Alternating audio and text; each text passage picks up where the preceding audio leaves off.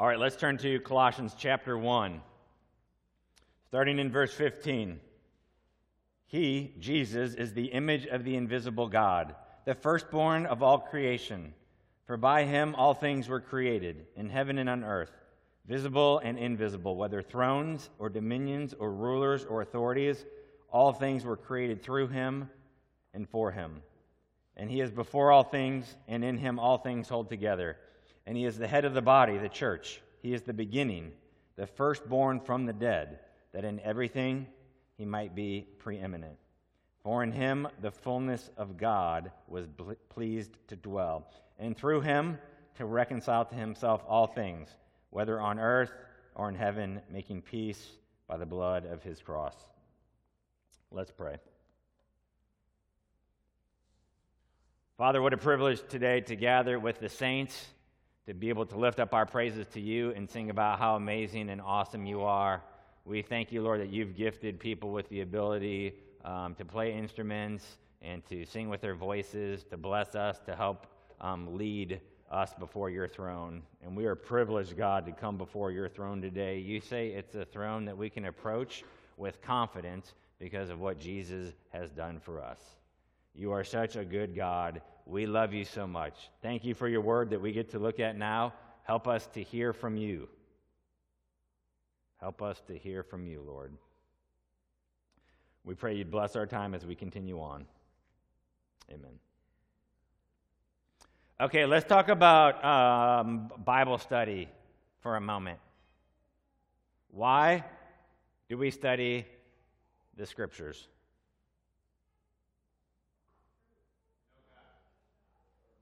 All right, to know God, to know truth. What else? I kind of heard it. What'd you say? Yeah, being equipped. Good. What else? To change us.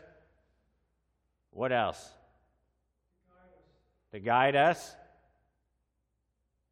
Okay, those are all good things. Uh, also, I'd actually include in there personal edification. I mean, are you edified when you read the scriptures? Right? So, to know the triune God more, to know his commands, to know his will for us. I mean, right? We have his will. Here's the thing we don't just read to read, right? We read to grow. And we don't just read to read, we read to know. And listen, we're, we're not just studying an ancient document. I mean, it's, it's an ancient document, right? Right? But that's not what we're, we're not just studying an ancient document, we're studying the very words of God. And every single word that God wanted here is here. And all the words he didn't, they're not there. So he chose every single word. When we talk about uh, the Bible being inspired, and it's, it's, we believe it's inspired verbatim, like every single word. It's not just like his thoughts encapsulated. No, we think every single word is divinely inspired. And he put and spoke each word, divinely inspired men, to write those words down and then have it preserved through centuries, some millennia, for us, right? For the church. Every single word. Every single word. One professor, he spent 42 years studying Eastern books. And he said, in comparing them with the Bible, Pile them, if you will, on the left side of your study table, but place your own Holy Bible on the right side, all by itself, all alone, and with a wide gap between them. For there is a gulf between it and the so called sacred books of the East, which severs the one from the other utterly, hopelessly, and forever. A veritable gulf which cannot be bridged over by any science or religious thought.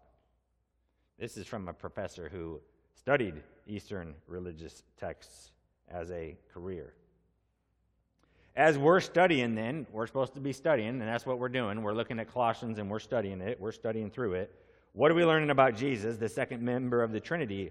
And what are we seeing so far? So, just a brief review. One, we're seeing his self existence. The fancy word is aseity. This is another term for God's independence. He does not need us. He doesn't need us. He doesn't need the rest of creation. He is complete in and of himself. If he never created us, he'd still be complete in and of himself. If he never created us, he'd still be everything that he is. By creating us, it's not like he became more. He was always God, always is God, always will be God. So he doesn't need us. He is complete in and of himself, and he exists outside of all things. He relies on nothing and no one else for his existence. And in fact, as we've seen, he holds all things together. Everything and everyone. Your existence, my existence, depends on Jesus holding it together. If he were to cease from holding it together for one split nanosecond, it'd all fall apart completely and entirely. Jesus holds it together by the power of his word. So he is self existent. He's also eternal. Verse 15, he is the firstborn of all creation. Verse 17, he's before all things. Verse 18, he is the beginning. So he's before all things, and he created all things. So he existed before all created things. He is eternal. Only God can claim this, correct? He's also omnipotent. What does that mean? All powerful. He created it, it all. Is there anything that he can't do? No. I mean, is there anything he can't do? Anything according to his holy will, he can do. So, whatever situation we find ourselves in, whatever trouble we're dealing with, whatever problem we have, like, he can see us through that. Every single time, every single step, every single problem, big or small, he promises to walk with us every single step of the way.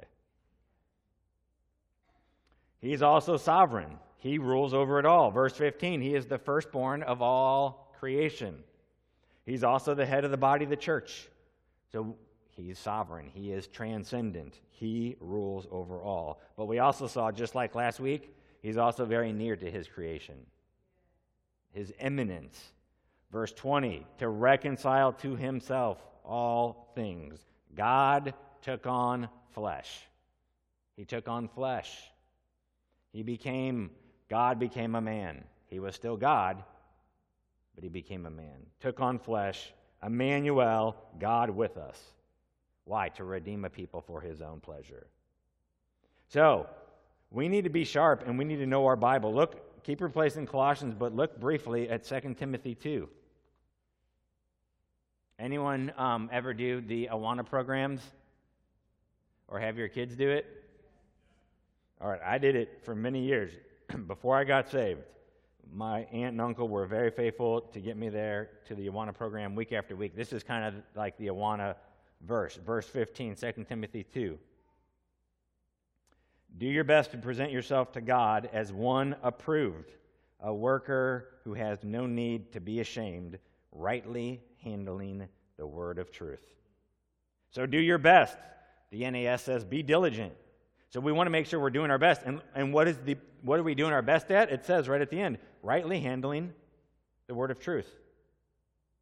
Are some people mishandling it? Yeah, left and right, all over the place. If you're studying your Bible, if you're practicing the biblical theology that we're wrapping up in our life groups and understanding the, the, the, big picture of what God's been doing all the way from Genesis all the way through Revelation, that helps put everything else into the context that God is weaving a story. He's weaving a story and he's on a rescue mission for us. Listen, there's nothing, nothing worse than, than trying to look like you know what you're talking about when it comes to the word, and you really don't. Because you end up looking like a fool. One pastor said this Many technologically sophisticated people today are also shockingly gullible and ignorant when it comes to theological understanding.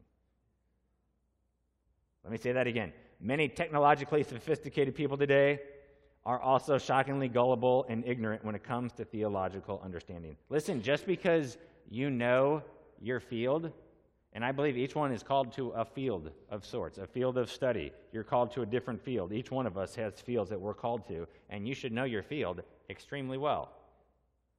Whether it's in the home or outside the home, you should know your field. But just because you know your field of science or education or philosophy or therapy or computer science, that doesn't, that doesn't necessitate that you know the field of theology. Just because you know the field of science doesn't mean you know the field of education, right? Just because you know the field of philosophy doesn't mean you know the field of computer science.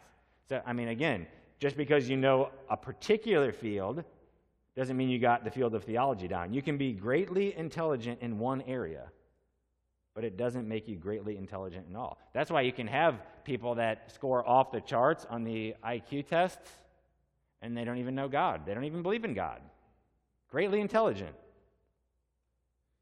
I mean, I, I you know, when it comes to the sciences, especially biology, like I stink at biology. Okay, I, I kind of know where my heart is and where my brain is, and there's vital organs in here somewhere. And after that, there's not much knowledge there. Okay, I, I did not care for it ever since I was very young. I just did what I had to do to get the best grade I could.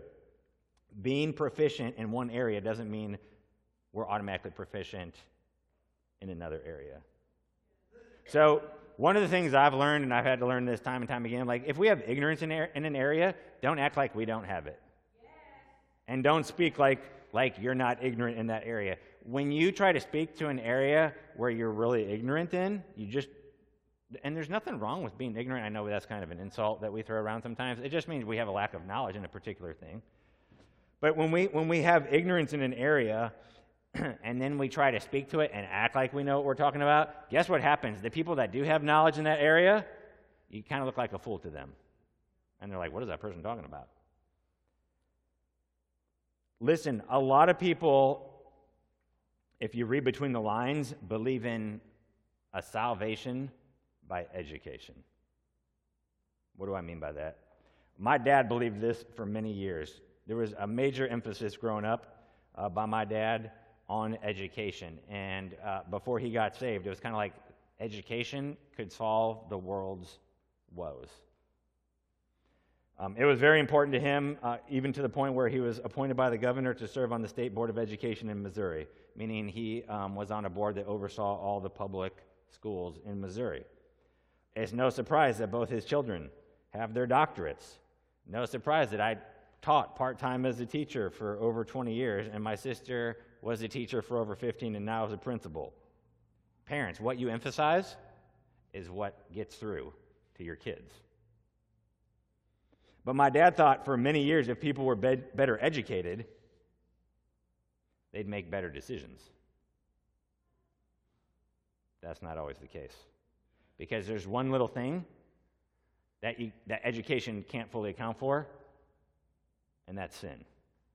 Sin distorts, sin, sin deceives, and sin breaks things up.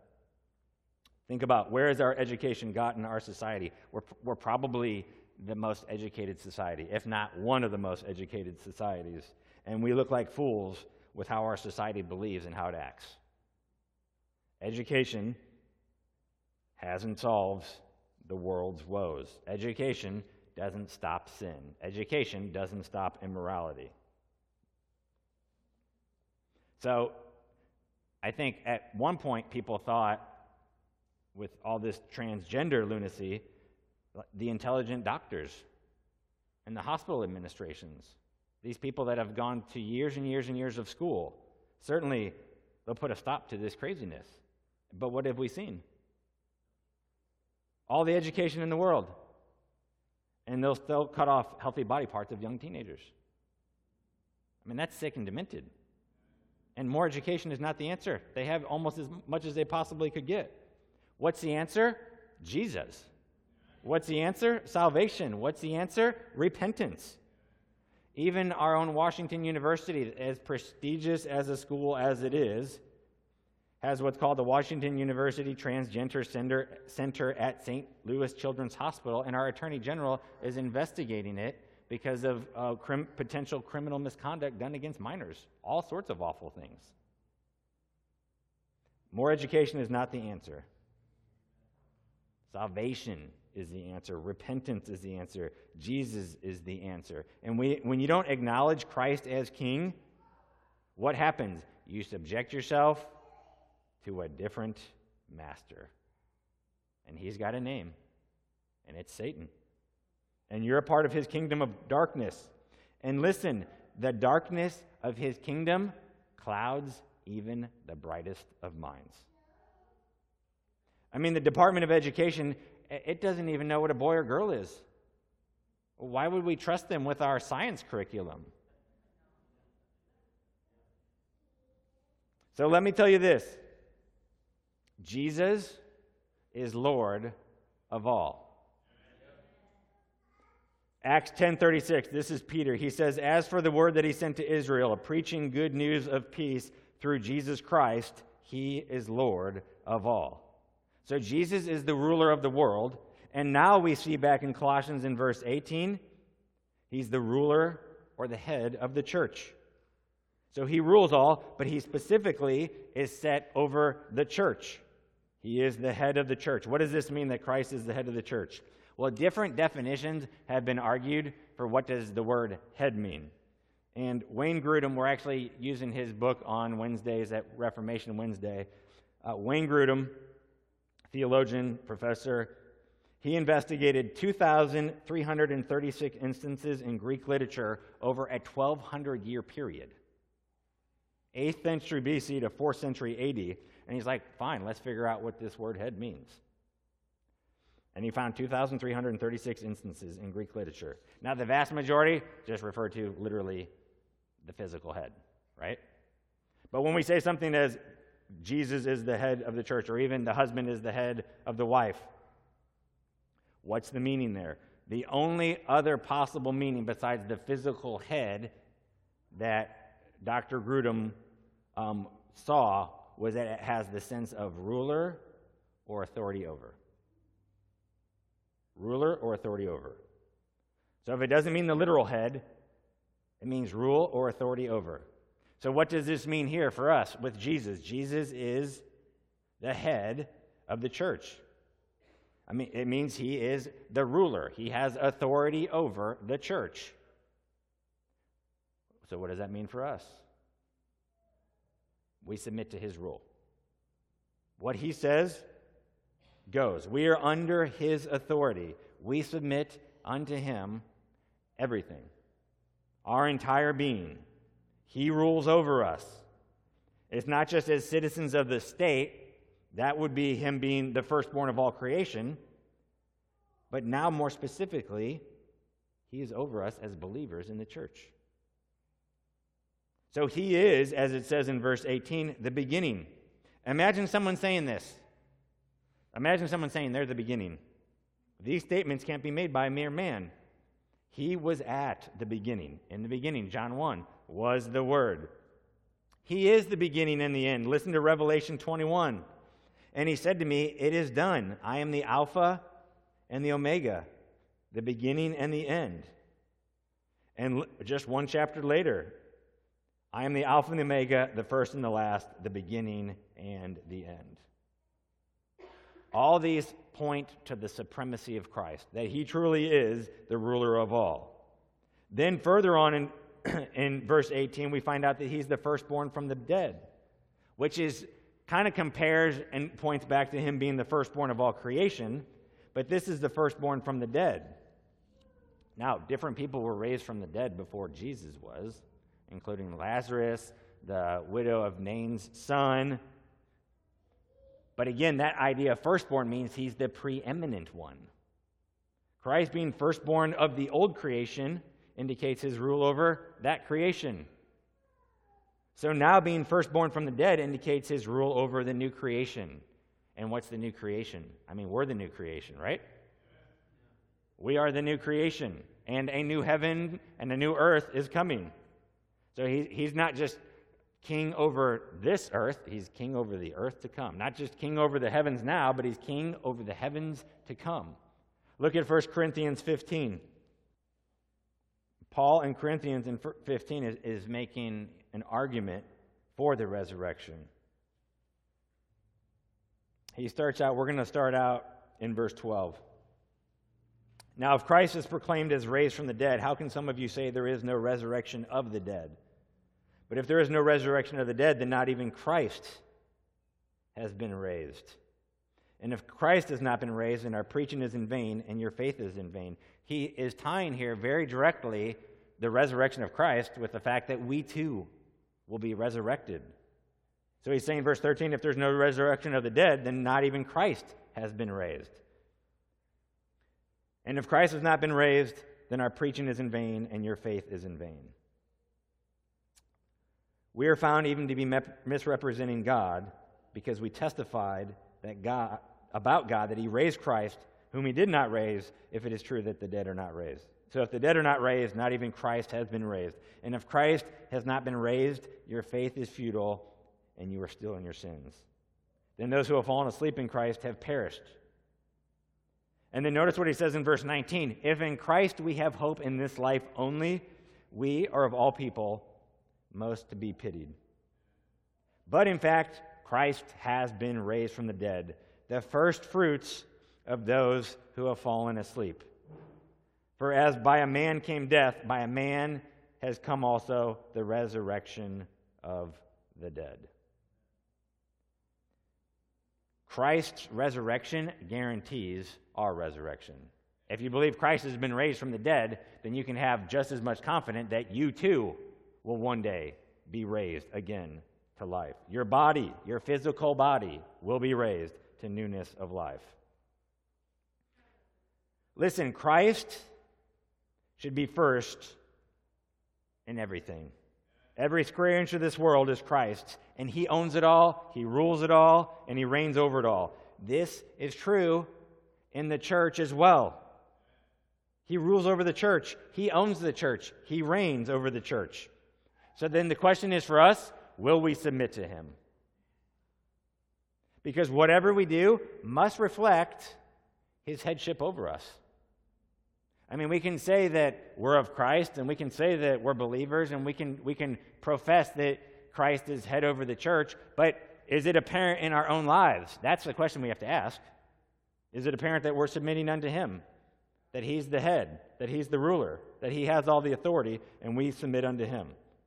The rulers of this earth have tried time and time and time again to stamp out Christ and His followers.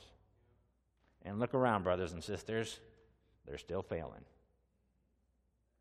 Voltaire, the French writer and philosopher, he said that in 100 years from his time, he lived in the 1700s, 100 years from his time, Christianity would be swept from existence and passed into history.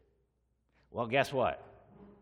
Voltaire has passed into history, and the Bible lives on. And only 50 years after his death, the Geneva Bible um, Society used his um, press and his house to produce stacks of Bibles. Isn't that irony? Why is Christ being the head so important for us to cover and discuss? One, because it wasn't always believed that way, even in the church. Some of you might have heard of the pre Reformation reformer, John Huss. He, he was born to, to poor uh, parents in Husinec in the late 1300s. So he was kind of like uh, one of the early reformers, but really before the reformers. And at the age of 20, he shortened his name. So um, he was from Husinec, he just shortened it to Huss, uh, which actually means goose. And the name kind of stuck. So he was a bright guy that ended up getting his bachelor's degree, his master's degree, his doctorate. He ended up becoming the preacher uh, at the Bethlehem Chapel in Prague that seated 3,000 people. That's a lot of people for back then. And he determined to preach in the language of the people because he wanted the people to understand. Regardless of their education, he wanted them to be able to understand. And when he preached, he actually discussed the Bible. Eventually, he was forbidden to preach. And he was excommunicated, but they couldn't get him out of the pulpit, so he just kept preaching. The longer he preached, the more heavily he leaned on the Bible, which he proclaimed as the final authority, which did not make Rome so happy. The Catholic Church finally passed an edict that no citizen could receive Holy Communion or be buried on church grounds as long as Huss kept preaching. So, to spare the people, he stopped. He ended up going to the countryside where he taught and wrote just abundantly. One tract that he wrote was called simply The Church. It was read in public in Prague, and it contained, at the time, radical views. One being that Christ was the head of the church, not the Pope. That did not go over so well.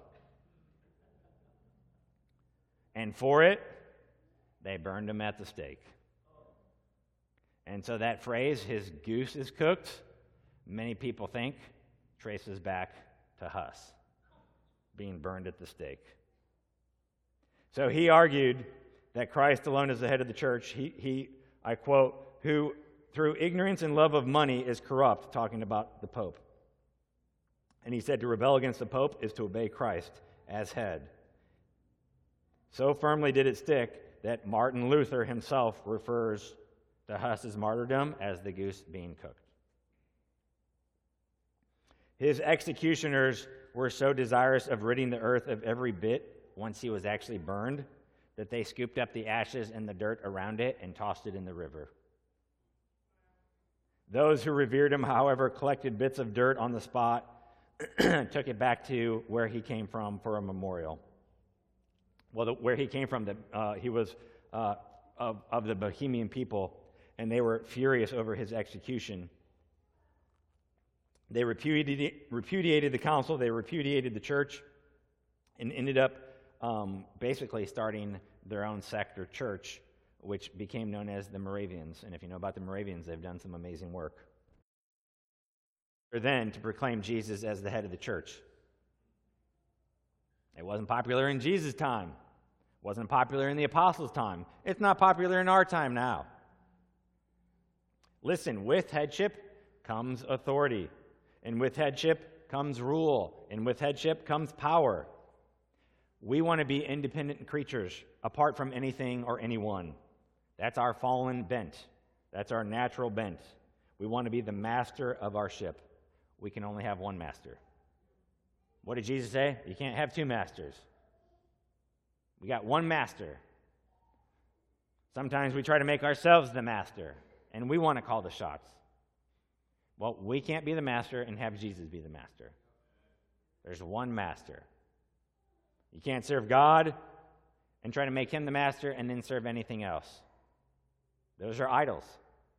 Idols that we fashion in our own heart and our own mind. There is one master. What's our motto been for the year? Okay, I heard you kind of murmuring it. All of Christ for all of life. Listen, I said it last month, I'll say it again. There's this really easy idea that some people overcomplicate. Jesus says it, we believe it. Jesus commands it, we do it. That's what headship looks like. We're submitting unto the headship of Christ. He says it, and we believe it. He is a good and a gracious head. He looks out for us. He lays his life down for us.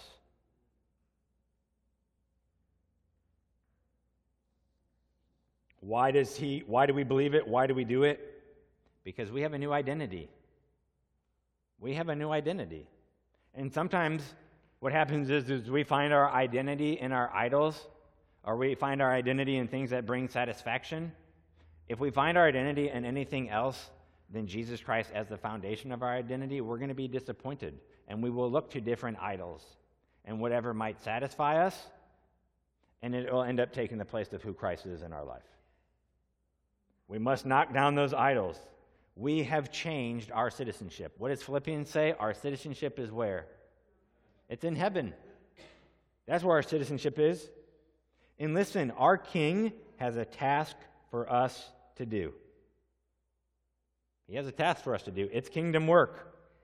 It might vary by individual, but it's kingdom work for each of us to do. And where should every single person clearly see that Jesus is the head of the church? Right here in the church. Right? In the church, in the worship, in the sermon, in the people, in us. You know, does our, does our attentive, attentiveness or lack of to the sermon, does that display Christ as the head of the church? Does our participation in the worship, does that proclaim that Christ is the head of the church? Is our ministry, whether it's on Sundays or other days of the week, ministry in the church, does that proclaim that Christ is the head of the church? We're like walking, you know, we're under Him. And so we're either saying to the rest of the world and to our brothers and sisters that either Christ is the head or He's not the head. So we should be able to observe believers' lives. We should be able to observe one another's lives, and it should be really clear that we're walking as if Christ is the head of us. Of us, you know, we're like a little tiny church, little hundred little churches here, right? Because we're the temple. The Holy Spirit's living inside us.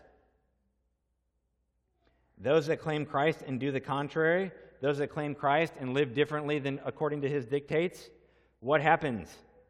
They lead many astray. And they do so in his name. Millstones are in their future, heavy ones. So, what are we doing? What we are doing is we are spreading the fragrance of Christ. Look at 2 Corinthians chapter 2. 2 Corinthians chapter 2 verse 14. But thanks be to God, who in Christ always leads us in triumphal procession, and through us spreads the fragrance of the knowledge of him everywhere. Did you see that? What, is, what does God do through Christ? He leads us in the triumphal procession. Not in the failure procession, not in the messed up procession. No, it's a triumphal procession. And what is he doing? He is spreading the fragrance of the knowledge of him er- everywhere. But notice what it says through us. Through us. He's doing that. Through us. For we are the aroma of Christ to God among those who are being saved and among those who are perishing. Each one of us, we're an aroma. To one, a fragrance from death to death, to the other, a fragrance from life to life. Who is sufficient for these things? I mean, notice it's not our fragrance, right? Like, if we were the fragrance, we'd be that cheap old cologne sold on the bottom shelf at Walmart. Okay? Some of you buy that. I apologize, guys. It's all right. That's not that fragrance, it's Christ's fragrance. I mean, it's a beautiful aroma. For some, for some it is. The one, a fragrance from death to death. From one, a fragrance from life to life. Some people see that, they smell it, so to speak, and they are attracted to it. Others, they see it and they're repelled by it. Just because someone's repelled by you, if they're going to be repelled by you, make sure it's because of the gospel of Jesus Christ not because you're a jerk, not because you're rude. But if they're being repelled, and some will be, it's because of the gospel. It's the fragrance, and they don't like that fragrance. They're repelled by it. Make sure it's because of Jesus and the gospel, though. Some people, you know, they're left and right and offending people everywhere. And, and it's because they're doing that in the flesh. And then they're, you know, patting themselves on the back because look, all these people I'm repelling because I'm the, the fragrance. No. If they're going to be re- repulsed and repelled, let's be because we're preaching the gospel out of love, truth and compassion, mercy and grace. And if you're repelling everyone and no one's attracted, then you probably got the wrong fragrance, okay? Just think about it. So we're spreading the fragrance. Listen, God has been gracious in our country Months ago, he struck down Roe v. Wade. Amen. Uh, a pro choice organization did some research and um, concluded there's been 5,000 fewer abortions a month since Roe v. Wade was overturned in America. 5,000. That's a lot. Still more work to do. Another analysis um, showed that States that instituted post Roe abortion bans saw a 96% drop in the average number of abortions per month in those states before Roe's overturn. 96%. Those states include Alabama, Arkansas, Idaho, Kentucky, Louisiana, Mississippi, Oklahoma, South Dakota, Tennessee, Texas, West Virginia, Wisconsin, and our very own Missouri. And all glory to God, right? We need about 35 more states on that list. We pray to that end, we work to that end. We're the fragrance. People should see that Christ is our head clearly in every walk of our life. Whether it's in the home, whether it's at work, whether it's right here at church, Whether it's at a Lowe's buying some nails, whether it's Walmart or Schnucks or Dierberg's buying some food, they should see it. They should see it. Open your mouth to make sure they know it. They might tell there's a difference, but they got to hear it. Faith comes from what? Hearing. Okay, faith comes from hearing, not from seeing. That seeing might give you the, the opportunity, it might open the door, but they got to hear. Okay, faith comes from hearing. They have to hear the gospel. They have to hear the gospel. So we want to be faithful. We want to make sure that in all aspects of our life, Christ is the head. That means we have to walk in humility. It means we have to walk in humility. Every single one of us here, there's not a person here that couldn't use a little more humility. Maybe some of you a, a healthy dose. Here's the thing. Last week, I asked for people that needed prayer come down front. One person did. Now you're telling me out of however many people were here last week, let's just say 80 or 85, only one person needed prayer. Only one person was willing to humble themselves to come in front of everyone. Can you guys name me in the past 10 years um, all the people that have come down front for prayer? Probably not. You shouldn't. Who cares, right? Because they've come and they, they humbled themselves and they asked for prayer, and it's not like anyone's making a list about it. Two weeks from now, no one's going to remember. But you do have to humble yourself and come and ask for prayer. There's no shame in that. Is there, should there be shame with our brothers and sisters if we need some help? Do you believe God answers prayer? Yes, yes. I heard this story not too long ago. A young missionary, he comes in from the Ecuadorian jungle. He's desperately ill. And the doctor says he'll be dead by morning. So his wife uh, takes her wedding dress and dyes it black. So it'd be ready for the funeral. In the, in the tropics, you can't wait for days for funerals.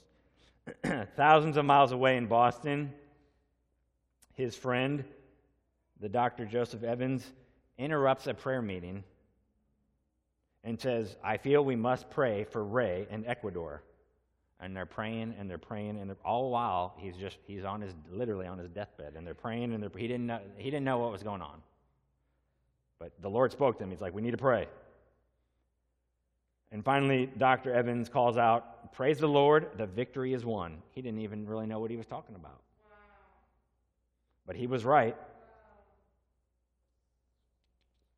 Ray ended up recovering his wife's dress did not. but Ray went on to become the president of Wheaton College and minister there for 40 years. Right? The Lord hears the prayers of his people.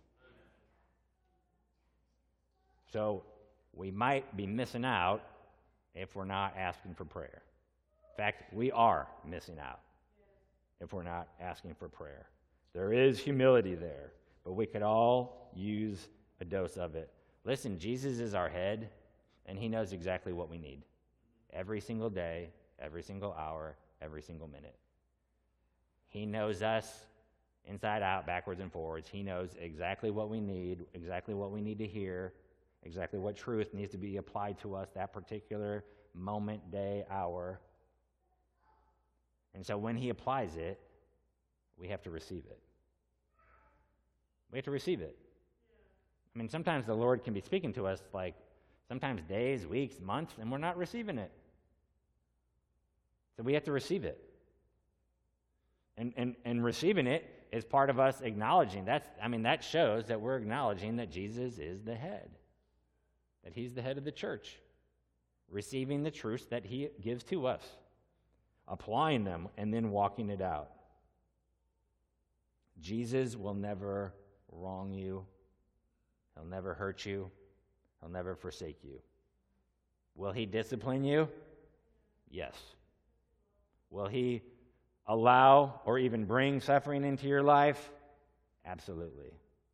Think about, think about the New Testament. I mean, they're going through all sorts of hardships.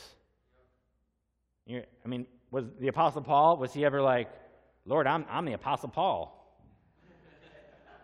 I'm writing like half the books of the New Testament. Help me out a little. No, I mean, he has that list in Corinthians where he's like lists all the things. You know, I've shipwrecked for days, beaten with the 39 stripes. I mean, the list goes on and on. And that's our hero of the faith? Yes, it is. Because he endured to the end. He knew that God's hand, even in the toughest of times, is still a merciful hand. And he knew whatever he had to go through, God would see him through to the end. And the same is true for us. Whatever we have to go through, whatever the Lord brings or allows, He will see us through to the end.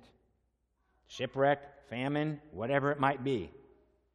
God was faithful to the Apostle Paul, He will be faithful to us. You think, um, you think Paul is any more elevated in status in regards, in regards to being a child of God? I mean, seriously, we're children. We're children. Did he have the office of apostle? Yes. Are there prophets back in the Old Testament? You think they have an elevated status in heaven more than us? They fulfilled the obligation and the role and the job that God gave them to do. Eh, eh, your title doesn't matter except for one child.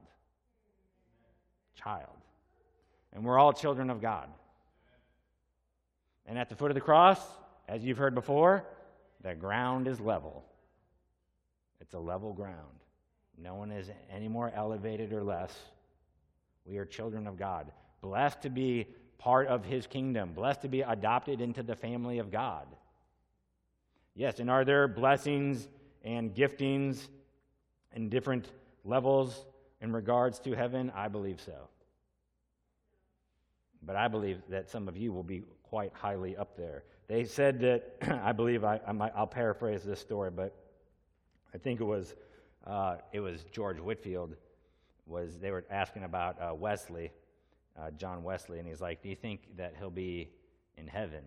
Because they were, you know, they kind of had some different theo- disagreements theologically. And um, he's like, I don't think I'll see him there. And everyone kind of gasped and like, he's going to be so close to the throne of God, I'm not sure I'll even be able to see him. Wow. Talk about knowing your, you know, your brother in Christ and still loving him. That needs to be our heart as well. Wow. We serve a good and gracious and merciful God. Amen. Let's pray. Thank you, Jesus, that you are our head, a good and gracious and loving head that rules over us, that has authority over us. We submit unto you completely and entirely. Forgive us when we don't. There's been many times we haven't, Lord. Continue to have mercy and grace on us. Continue to be long suffering. Continue to be patient with us. We very much need it. We thank you for your blood that you poured out for us. It truly is precious. It covers our sins, it washes them away. We thank you for your sacrifice. And Lord, I pray for anyone here who, who might not know you, who might not have you as their head. They're, they're not a part of your kingdom. You'd be gracious to save them. Be gracious to give them the gift of faith to trust in you. Be gracious to draw them to you. Let them see you for who you really are their Savior, their King. Continue on, Lord, before us, and may we seek you and follow you every single step of the way. We love you. Amen.